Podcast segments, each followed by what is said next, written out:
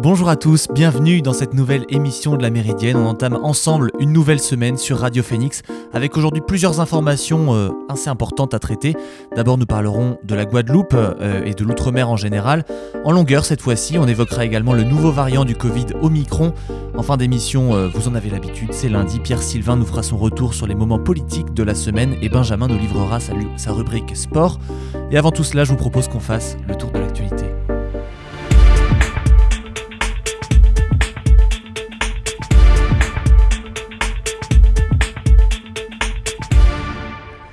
Le ministre des Outre-mer, outre Sébastien Lecornu, est arrivé à Pointe-à-Pitre pour tenter de résoudre la crise sociale qui secoue la Guadeloupe et la Martinique. Il doit s'entretenir aujourd'hui avec les responsables guadeloupéens avant de se rendre demain en Martinique.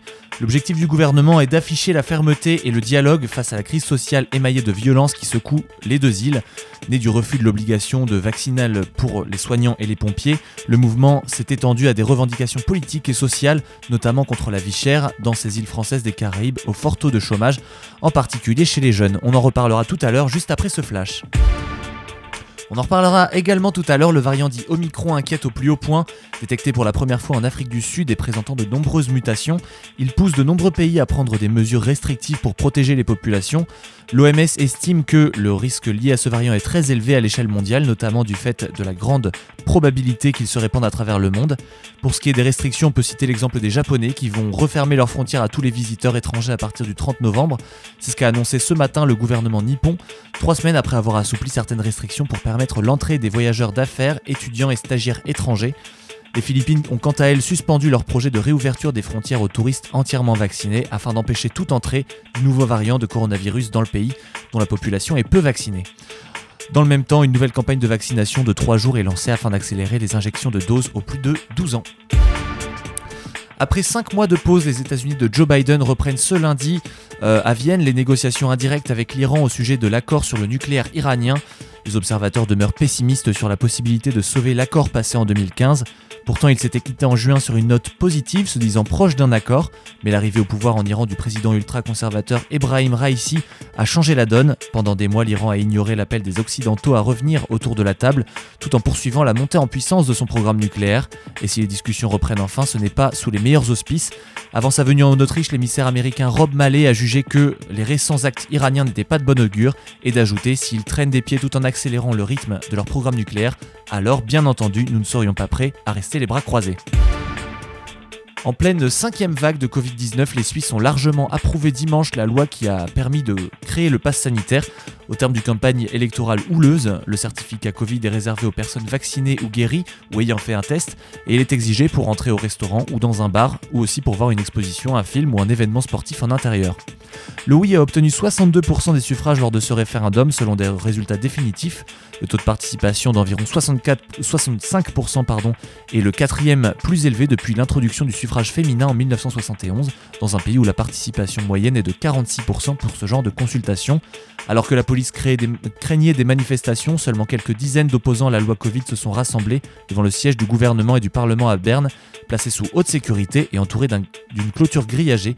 La campagne a été marquée par de nombreuses manifestations, parfois interdites et émaillées de violence, mais toutefois loin des scènes d'émeutes comme celles qui se sont déroulées aux Pays-Bas ou aux Antilles françaises. Enfin, on a appris que Virgile Abloh, responsable des collections hommes de Louis Vuitton, est décédé hier à l'âge de 41 ans d'un cancer contre lequel il se battait depuis plusieurs années. Premier grand créateur noir, roi du streetwear de luxe, il avait décroché l'un des postes les plus enviés de la mode. Bernard Arnault, président du groupe, s'est dit sous le choc, saluant un, un designer de génie, un visionnaire, mais également une belle âme et un homme d'une grande sagesse. Sa collection de janvier 2021 pour Louis Vuitton, dévoilée dans le cadre de la Fashion Week virtuelle à Paris, l'avait été sous forme d'une performance antiraciste et anti-homophobe menée par des rappeurs américains.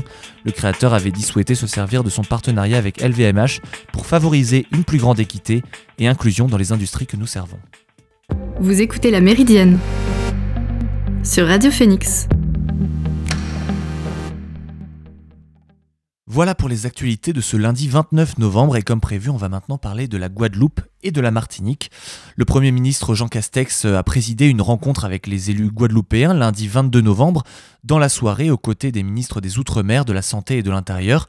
Et l'exécutif entend par là recueillir l'analyse des élus locaux sur la situation dans le département qui est secoué depuis, depuis plusieurs semaines maintenant par un mouvement contestant le pass sanitaire et l'obligation vaccinale pour les, soignés, les soignants et les pompiers. Je vous propose qu'on regarde ensemble les principales causes qui expliquent la montée des tensions entre l'outre-mer et la En Guadeloupe, c'est bien sûr avant tout l'obligation vaccinale pour les professionnels des secteurs sanitaires, social et médico-social en vigueur depuis cet automne, qui est largement critiquée, y compris au sein de la majorité présidentielle. Le député euh, La République en marche Olivier Servat indique qu'ils ne peuvent l'appliquer en état sur France Info vendredi dernier. Pour lui, le taux de vaccination dans le département est trop insuffisant pour permettre une application de la règle nationale. Il y a seulement 43% de la population éligible en Guadeloupe qui a reçu une première dose au 16 novembre, selon la préfecture. C'est 89% à l'échelle nationale. Parmi les professionnels guadeloupéens concernés par l'obligation, les niveaux de vaccination sont plus élevés que dans le reste de la population locale. Au CHU de Pointe-à-Pitre, le taux de personnel vacciné atteignait les 88% la semaine passée, ce qui est suffisant pour perturber l'activité de l'établissement. Pour permettre un retour du personnel suspendu, plusieurs élus réclament également la possibilité de tests Covid réguliers. Je vous propose d'écouter d'abord le témoignage de Raïssa Brumant, qui l'explique très bien et qui est étudiante en école d'infirmière à Pointe-à-Pitre. Parce que j'ai refusé euh, de prendre le vaccin, on, on m'a menacé de supprimer ma bourse et de finir ma formation. Donc on me donne aucune perspective de pouvoir réussir d'avoir mon diplôme et d'être une actrice de la, société. C'est grave. On le vit comme une injustice et forcément la colère ne peut que monter. Donc voilà, alors même si on n'est pas ceux qui vont aller dans les rues cassées, mais on peut être parmi ceux qui sont d'accord et qui applaudissent et qui encouragent à se faire entendre. La direction du CHU assure que 87% des membres du personnel sont désormais en conformité vaccinale, mais ce chiffre, il inclut ceux qui ont un certificat de rétablissement et ceux qui vont bientôt le perdre. C'est ce que défend Sandro Sormin, qui est syndicaliste, et le responsable, il réclame une, euh, une exception pour les soignants de l'outre-mer, euh, où l'hésitation vaccinale de la population générale reste assez élevée. Au 16 novembre, je le disais, 46,43% des Guadeloupéens ont reçu une première injection. Au-delà des fausses informations et des rumeurs qui, gangrènent euh, les discussions sur l'épidémie du virus, la défiance envers l'Hexagone explique aussi en partie ce faible taux. Car en effet, derrière la remise en cause de cette obligation vaccinale, il se cache la remise en cause du discours officiel, surtout s'il vient de Paris. Olivier Serval rappelle pourquoi, vous savez, nous, Français de Guadeloupe, nous avons vécu le scandale du, du chlordécone. Pardon.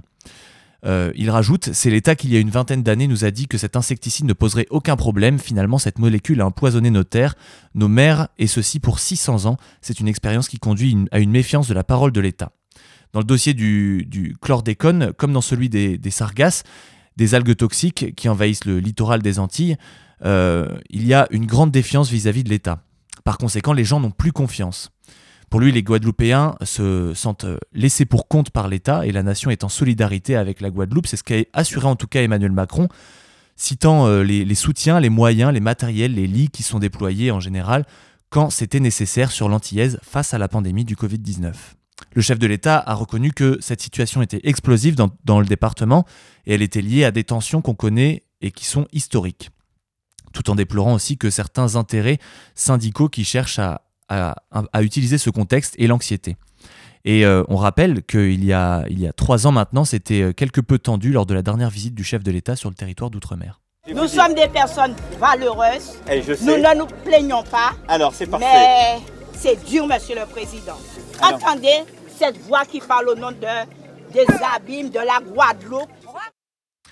Dans les discussions, les différences de pouvoir d'achat reviennent en boucle. En 2015, l'écart des prix avec l'Hexagone atteignait 12,5% en moyenne, selon l'INSEE, et même 32,9% pour les denrées alimentaires. Plus largement, selon les grévistes, le quotidien est rempli de détails, a priori insignifiants, mais qui ne sont finalement pas si anodins. Il y a l'accumulation euh, qui alimente le sentiment de déclassement des habitants. On a par exemple des, tickets de la Française des Jeux qui ne sont pas disponibles, des Dacia, les voitures qui sont plus chères, mais aussi le taux de sucre dans les sodas qui a été mis au même niveau qu'en métropole simplement en 2013. On a un employé d'une grande chaîne d'hôtels qui s'appelle Jérôme qui dénonce quant à lui le manque d'augmentation des salaires face à la hausse des prix.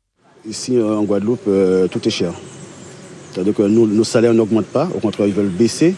Tous les produits, ça, ça augmente, l'essence augmente, la nourriture, tout augmente. Mais les salaires, ça ne bouge pas.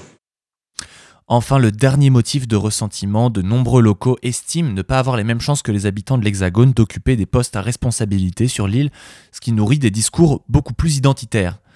Euh, ici, l'expression de génocide par substitution est dans l'esprit de beaucoup de gens et cette expression, employée par Aimé Césaire en 1977, a, été reprise dans les années 2000 par des leaders syndicaux de la Martinique voisine. En 2003, on le rappelle, le nom l'avait emporté à 72% lors d'un référendum sur un changement de statut de ce territoire. Euh, vraisemblablement, le sujet devrait revenir prochainement sur le devant de la scène. On va à présent faire une petite pause dans cette émission avant de parler du nouveau variant du Covid, super. On va écouter maintenant 17 Going Under de Sam Fender et on se retrouve après ça sur Radio Phoenix.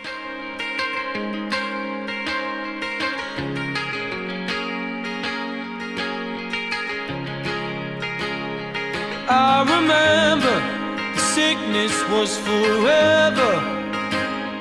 I remember snuff videos. Cold Septembers, the distances we covered, the fist fights on the beach, the busies round us up. Do it all again next week.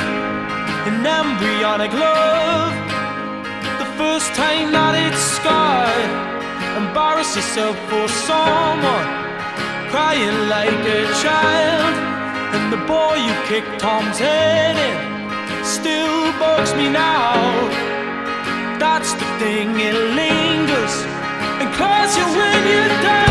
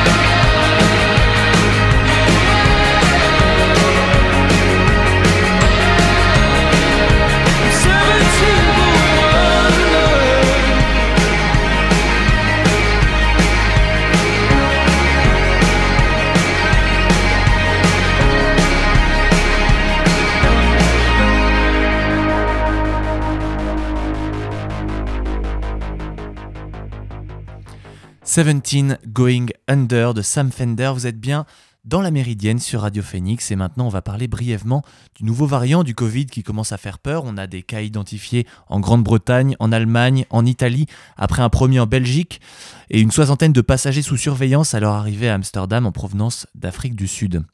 Et on a l'inquiétude qui croissait énormément ce dernier week-end de novembre en Europe face au nouveau variant Omicron du coronavirus. En résumé, pour les scientifiques, il y a vraiment des raisons d'être inquiets à propos de ce variant nu. D'abord parce qu'il a un profil de mutation très particulier qui peut vraiment entraîner une hausse de la transmission ou une baisse de l'efficacité des vaccins. Mais ça, ça reste à prouver. Ensuite, on voit qu'il se répand de plus en plus en Afrique du Sud et qu'on commence à découvrir des cas ailleurs, en Israël ou encore à Hong Kong. Pour autant, il est beaucoup trop tôt pour s'alarmer en France. Aujourd'hui, le variant dominant, c'est Delta, et il est suffisamment transmissible pour provoquer une cinquième vague qu'il faut endiguer. Vous l'entendez, vous l'entendiez, pardon, dans le début de cet extrait avec Grégory Rosière, journaliste scientifique. La semaine dernière encore, on appelait ce nouveau variant le variant nu. Un, nouveau variant donc dont le nom, le nom scientifique est B.1.1.529 et que l'OMS a choisi finalement de baptiser Omicron. Or, en faisant ce choix, l'OMS a vraisemblablement décidé de sauter deux lettres de l'alphabet grec, donc, suivant la logique qui prévaut, le nu et le xi étaient effectivement les prochaines lettres de l'alphabet grec qui n'avaient pas encore été utilisées pour nommer un variant du Covid. J'aimerais qu'on voit ensemble pourquoi ce choix a été fait par l'OMS. Plusieurs connaisseurs du domaine, à l'instar de l'épidémiologiste Martin Kuldorf, ont émis l'hypothèse que l'OMS avait ignoré nu pour éviter toute confusion avec le mot new, nouveau, ainsi que le Xi en raison de sa similitude écrite avec le nom du président chinois Xi Jinping. Et de fait, c'est exactement ce qu'ont confirmé euh, des sources de l'OMS, aussi bien auprès du New York Post qu'auprès de Paul Nuki, responsable éditorial pour le Télégraphe. Il dit, je cite, Pour Nu, le raisonnement était que les gens se seraient trouvés dans la confusion, ne sachant pas s'il s'agit d'un nom ou d'un nouveau variant, Xi parce que c'est le nom de famille courant, et nous avons convenu des règles qui l'empêchent d'utiliser des noms de lieux et de personnages d'animaux pour éviter la stigmatisation. Ce qui détaille euh, une porte-parole interrogée par le New York Post. Des explications qui ont été confirmées officiellement dans la soirée de samedi par l'OMS. Le chroniqueur linguistique du Wall Street Journal, Ben Zimmer, a lui félicité l'OMS d'avoir ignoré les noms nu et xi, potentiellement déroutants, et d'être allé directement à Omicron. Le variant Omicron donc est le cinquième variant à être classé préoccupant par l'OMS qui avait également donné cette désignation pour alpha, bêta, gamma et delta. Vous écoutez la Méridienne sur Radio Phoenix. Et il fait débat jusque dans son nom. Voilà pour cette petite note sur le variant Omicron. Et à présent, à présent c'est l'heure de la chronique politique de Pierre Sylvain. Salut Pierre Sylvain. Bonjour Edgar, bonjour à toutes et à tous. C'est parti pour un petit récap des informations les plus passionnantes de l'actualité politique de la semaine dernière. Réunion de crise à Matignon. Lundi dernier, tu en parlais Edgar, des membres et des élus locaux de la Guadeloupe se sont retrouvés avec le Premier ministre Jean Castex pour parler de la situation que traverse l'île. Après deux heures de discussion, les élus ont eu le sentiment d'avoir été écoutés, mais ils rappellent que l'envoi de forces de l'ordre annoncé par le ministre de l'Intérieur en fin de semaine n'apporteront pas de réponse aux problèmes sociaux. Selon Victorin Lurel, sénateur PS de la Guadeloupe qui était présent à Matignon, le vaccin et le pass sanitaire ne sont que des prétextes pour manifester et faire la grève. L'exécutif le reconnaît lui-même, la crise explosive que vit le territoire outre-mer a été déclenchée avec l'obligation vaccinale, mais les contestations sociales dans, dans les manifestations ont toujours été présentes. Lundi, nous avions également la signature d'un accord historique. 500 euros net par mois. C'est l'augmentation de salaire qu'auront les sages-femmes à partir de mars 2022. Après de longues négociations entre le gouvernement et les syndicats, un point de chute a été trouvé. Le protocole signé prévoit une prime d'exercice médical de 280 euros net par mois à partir de février. À cela s'ajoute l'augmentation salariale de 78 euros et les 183 euros décidés lors du Ségur de la santé. Mais malgré cet accord, tous les syndicats ne sont pas satisfaits. Des, manifestations étaient encore organisées ce week-end pour protester et demander d'autres mesures plus fortes. L'Organisation nationale syndicale des sages-femmes et la CGT ont appelé à manifester car selon eux, le gouvernement ne doit pas penser qu'il est débarrassé du problème. Après l'actualité nationale, l'actualité européenne, euh, mardi 23 novembre, nous apprenions que le Parlement européen avait adopté une nouvelle politique agricole commune. Après trois ans et demi de négociations, les eurodéputés ont adopté un budget de 50 milliards d'euros pour la nouvelle PAC jusqu'en 2027. Le principal changement de cette politique agricole, c'est le virement en direction du vert. En ce moment, environ 30% de l'enveloppe de la PAC est en faveur de l'environnement. Avec cette nouvelle réforme, 78% du budget sera consacré à une politique agricole plus juste. La réforme rentrera en vigueur en 2023. Le 4 décembre, c'est les adhérents, les pardon, les républicains qui vont choisir leur candidat. De, le, et le moins que l'on puisse dire, c'est que ce fut un débat de semaine, un début de semaine compliqué pardon, pour euh, leur famille politique. Grosse journée pour les républicains, alors que la carte de l'unité était la pièce maîtresse de leur communication ces derniers mois, cette illusion semble montrer ses limites. Mardi, Renaud Muselier, président de la région PACA, a apporté son soutien à Xavier Bertrand mais le président des Hauts-de-France a refusé son encouragement. Les raisons sont simples. Renaud Muselier a critiqué David Linard, nouveau président de l'Association des maires de France, mais aussi Éric Sotti, notamment pour ses propos sur le grand remplacement. Pour Xavier Bertrand, il est impossible d'avoir un soutien qui critique deux membres des LR. Vexé, Muselier a répondu le lendemain sur le plateau de LCI et a pris une décision radicale. Ben, je, vois que ben, la réponse n'est pas claire du tout et on s'y perd. Et alors vous, vous êtes où? Quelles conséquences vous tirez de ce qui s'est passé hier? Ah ben la conséquence, elle est simple, je vais quitter euh, les Républicains. Vous nous annoncez que vous quittez le parti, je rappelais tout à l'heure. Muselier avait déjà crispé son parti pour avoir eu sur sa liste pour les régionales des membres de la République en marche. Son rapprochement avec Macron n'a jamais plu à sa famille politique et Xavier, Xavier Bertrand sait que pour plaire aux adhérents et être choisi par eux, il doit avoir des soutiens 100% républicains. Cette semaine, elle a été aussi marquée par un drame survenu mercredi dans la Manche. 17 hommes, 7 femmes et 3 jeunes dont l'âge reste encore à déterminer. C'est le lourd bilan du naufrage qui a eu lieu mercredi dans la Manche au large de Calais. Des migrants ont vu leur, embarcation sombrer dans les eaux alors qu'ils tentaient de rejoindre l'Angleterre. À l'heure où les médias et les populations de chaque pays étaient touchés par cette annonce, les gouvernements français et anglais, eux, se renvoyaient la balle sur la responsabilité. Ils attribuent la faute sur la politique migratoire de l'autre ou bien sur celle des passeurs. Le soir même, le Premier ministre anglais Boris Johnson et le président français Emmanuel Macron se sont mis d'accord sur l'urgence migratoire qu'ils traversent. Depuis le début de l'année, 31 500 migrants ont quitté la côte depuis Calais. 25 novembre, jour important pour la cause féminine. C'était la journée internationale de la lutte contre les violences faites aux femmes. À Caen, il y a eu une grosse mobilisation. Les militants sont passés par tous les lieux dans lesquels les femmes ne se sentent pas en sécurité et le moins que l'on puisse dire, c'est que la marche fut très longue. Hasard du calendrier, le jeudi soir, il y avait un envoyé spécial qui a laissé la parole à quatre femmes qui accusent l'homme public et ancien ministre de la transition écologiste, Nicolas Hulot.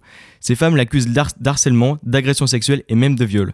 Alors que le documentaire n'était même pas encore sorti, Nicolas Hulot a eu le droit à une tribune la veille sur BFM TV sans réel contradicteur où il dénonce des méthodes d'investigation et dément aussi fermement les accusations. À l'heure où la parole des femmes se libère de plus en plus, on a eu le sentiment de voir une interview d'une autre époque dans laquelle les victimes sont presque les responsables. Pour terminer, l'ancien présentateur de Choya a annoncé quitter la vie publique. Vendredi, Emmanuel Macron était en Italie et ce qui est ressorti de cette visite, c'est un traité historique pour l'Europe. Traité du Quirinal, c'est le nom du projet de coopération signé vendredi entre la France et l'Italie. Cet accord est historique puisqu'il s'agit du deuxième projet de coopération signé par la France après celui avec l'Allemagne en 1963. Le texte prévoit un renforcement des relations entre les deux gouvernements en matière de diplomatie, de défense ou encore de transition environnementale.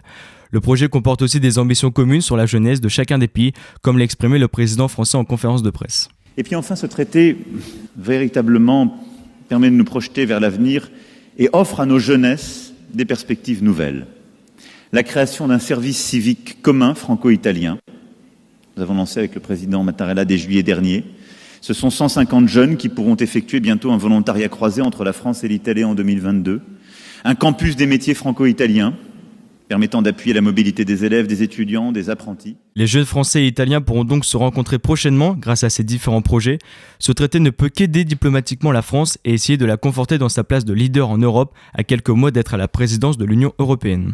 Pour terminer, on va reparler de la présidentielle avec une fête organisée par le Parti communiste. Ce week-end, il y avait l'événement incontournable de l'automne dans le pays de l'Orient. Je parle évidemment de la Fête de l'Humanité Bretagne. Catherine Kerrick, présidente de l'association qui a organisé cette 30e édition, a voulu avec cette fête contribuer à élever le débat à l'heure où la campagne électorale à gauche a du mal à exister. Fabien Roussel, candidat à la présidentielle pour le Parti communiste, n'était pas présent à la fête. En revanche, samedi, il était sur le plateau de Laurent Ruquier et Léa Salamé.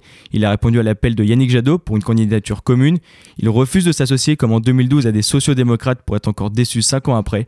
Il veut aussi représenter et rassembler les électeurs de gauche qui ne votent plus ou qui ne croient plus en la politique. Hier, Marine Le Pen, elle aussi, prenait le rassemblement. Elle souhaite qu'Éric Zemmour la rejoigne pour la présidentielle. Elle estime qu'elle est la seule capable de battre Emmanuel Macron au second tour. Selon la candidate du RN, le polémiste n'est pas taillé pour l'exercice. L'ancien chroniqueur n'a toujours pas répondu à cet appel. Cette semaine, nous allons avoir le congrès des Républicains. Samedi, nous saurons qui sera le candidat de la droite. Suivant le gagnant de la présidentielle, suivant le gagnant, la présidentielle prendra un tournant. Je vous en reparlerai lundi prochain. Et sur ce, je vous souhaite une bonne journée et je vous dis à la semaine prochaine. Et merci beaucoup à toi Pierre-Sylvain, à lundi prochain et bonne semaine politique, elle s'annonce très chargée. Maintenant laissons la place à notre cher Benjamin pour sa rubrique sport.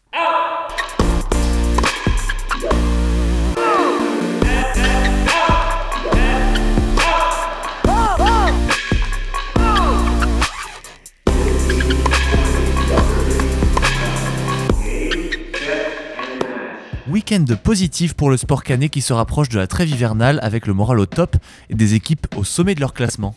Il a une nouvelle fois fallu passer par les prolongations pour l'Hockey Club de Caen. Dans le choc de haut tableau contre Brest, les Canets ont attendu 5 minutes dans la prolongation pour enfin faire la différence et offrir la victoire à leurs 1500 spectateurs 3 à 2. Le HCC est aujourd'hui quatrième à 4 points de son adversaire du week-end. Pendant ce temps, une équipe n'a pas fait dans la dentelle. Après son succès à Toulouse, l'USO Mondeville confirme qu'elle est la patronne de la deuxième division avec une correction infligée à Calais 94 à 56. Un beau cadeau de Noël à son public pour le dernier match de l'année à domicile qui permet à l'USO de garder la tête du championnat devant Strasbourg. Les féminines étaient décidément en forme ce week-end avec l'équipe féminine du Stade Malherbe qui a largement remporté sa rencontre. Confrontées à l'autre leader de la poule de Régional 1, Cherbourg, elles ont montré qu'elles étaient les patronnes avec une victoire nette et sans bavure 3 à 0. Le Stade Canet en rugby a eu moins de succès face au leader de sa poule de Fédéral 3, Versailles. Les Canets rêvaient d'être les premiers à faire tomber les invaincus versaillais et ce n'est pas passé loin avec une défaite seulement 17-24. La frustration était donc grande dans les rangs canets après leur deuxième défaite consécutive. Maintenant passons au biathlon, ça paraissait encore fou de dire ça il y a quelques années, mais aujourd'hui c'est une réalité, le biathlon est de retour. Pour le plus grand plaisir de tous, après 8 mois de pause, c'était le retour de la Coupe du Monde avant les Jeux Olympiques. Il y a deux courses qui ont vu un Français être le premier leader du classement général de la saison. Jamais il n'avait porté le moindre maillot distinctif dans sa carrière. Mais il faut bien un début à tout, et quel début? Pour son premier maillot distinctif, Simon Détieux débute par le plus prestigieux avec le maillot jaune de leader du classement général. Une distinction qui vient récompenser un premier week-end impressionnant de régularité. Troisième de l'individuel samedi et cinquième du sprint hier, le Français a été, comme ses compatriotes, à un excellent niveau sur les skis, auquel il a ajouté une précision au tir. Avec seulement deux fautes sur les deux courses, il a été parmi les plus adroits de tout le circuit. Ce maillot jaune, qu'il devra malgré tout partager avec Johannes Beu à égalité de points avec le français, est un rêve pour le biathlète de 29 ans, comme il a expliqué au micro de la chaîne L'équipe. C'est euh, inédit dans une carrière. Moi, j'ai toujours rêvé de porter ce, maillot. Dès la, veille de la course, je disais à Antonin, mais je disais, mais je disais, mais tu sais que demain il y a un maillot jaune en jeu quand même, parce qu'il y a une victoire, mais il y a un maillot jaune en jeu aussi. Et, euh, et déjà, on parlait de ça, donc c'est donc c'est rigolo. C'est un maillot qui a été porté au final par assez peu de gens ces, ces 10-15 dernières, dernières années entre entre avec la Y de l'an passé, Johannes Beu, euh, Martin et Tarier Beu quelques fois aussi par-ci par-là. Euh, au final, euh, au final, c'est vrai que ça, ça fait plaisir, ça fait partie des, voilà, rentrer des, dans les grands noms du biathlon, au moins pour une course, donc, euh, donc c'est sympa, ouais. Le tout nouveau papa continue donc sur la lancée de sa fin de saison dernière et vient perturber les Norvégiens déjà vainqueurs d'une course samedi avec l'Aigrid et détenteurs de 4 des 5 premières places du classement général. Pour l'aider dans cette bataille contre les monstres de la discipline, Simon Détieux pourra compter sur ses coéquipiers, déjà à un très haut niveau sur les skis, mais qui doivent encore régler la mire. Et malheureusement, la réussite n'a pas été tout à fait la même pour les filles sur ce premier week-end de compétition, malgré une très belle performance tout de même. Anaïs Chevalier-Boucher a sauvé les meubles. Deuxième d'un sprint de très haut niveau, la meilleure française de la saison dernière reste sur ses bases de l'hiver dernier. Malgré son 10 sur 10 au tir, elle n'a rien pu faire face à une Anna Heuberg revancharde après son, individuel la veille, qui plus est à domicile devant son public suédois. Le bilan de ce premier week-end de compétition est donc que les sœurs Heuberg sont déjà à un excellent niveau, tout comme Marketa Davidova, vainqueur de l'individuel, et la meilleure jeune de la saison, Zinara Alimbekava, qui confirme sa saison dernière en étant la première porteuse du maillot jaune au terme de la première étape. L'autre nouvelle de ce week-end est que, comme les Françaises, les Norvégiennes, en dehors de Royceland, n'ont pas encore réglé la mire. Mais surtout, ce week-end a lancé une saison qui s'annonce palpitante avec des athlètes qui semblent très proches les unes des autres, ce qui promet un spectacle dantesque pendant plusieurs mois. Passons au foot maintenant. Ce week-end, le Bayern Munich organisé une traditionnelle assemblée générale avec ses supporters. C'est un événement qui, cette année, a été sous très haute tension, preuve de la volonté des supporters de reprendre le pouvoir sur les clubs. Après une absence d'un an des tribunes, les supporters ont retrouvé les gradins avec la ferme intention de récupérer ce qui leur revient et de rappeler que sans eux, le football n'existe plus et qu'ils ont leur mot à dire. Un message passé de manière très claire par les supporters munichois lors de l'Assemblée générale du Bayern Munich, un des plus grands clubs du monde.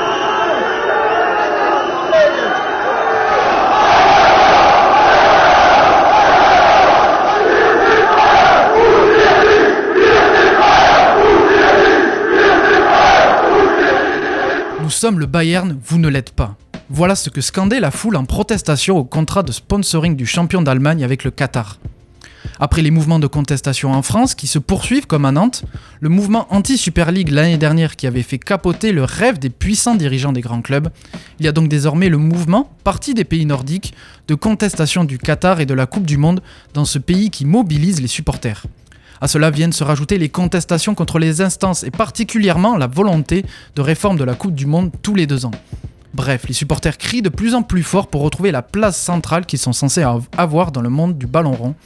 Une tension qui fait grincer des dents les puissants, qui vont jusqu'à censurer des banderoles comme lors de France-Kazakhstan, où un message anti-Coupe du Monde tous les deux ans a été interdit.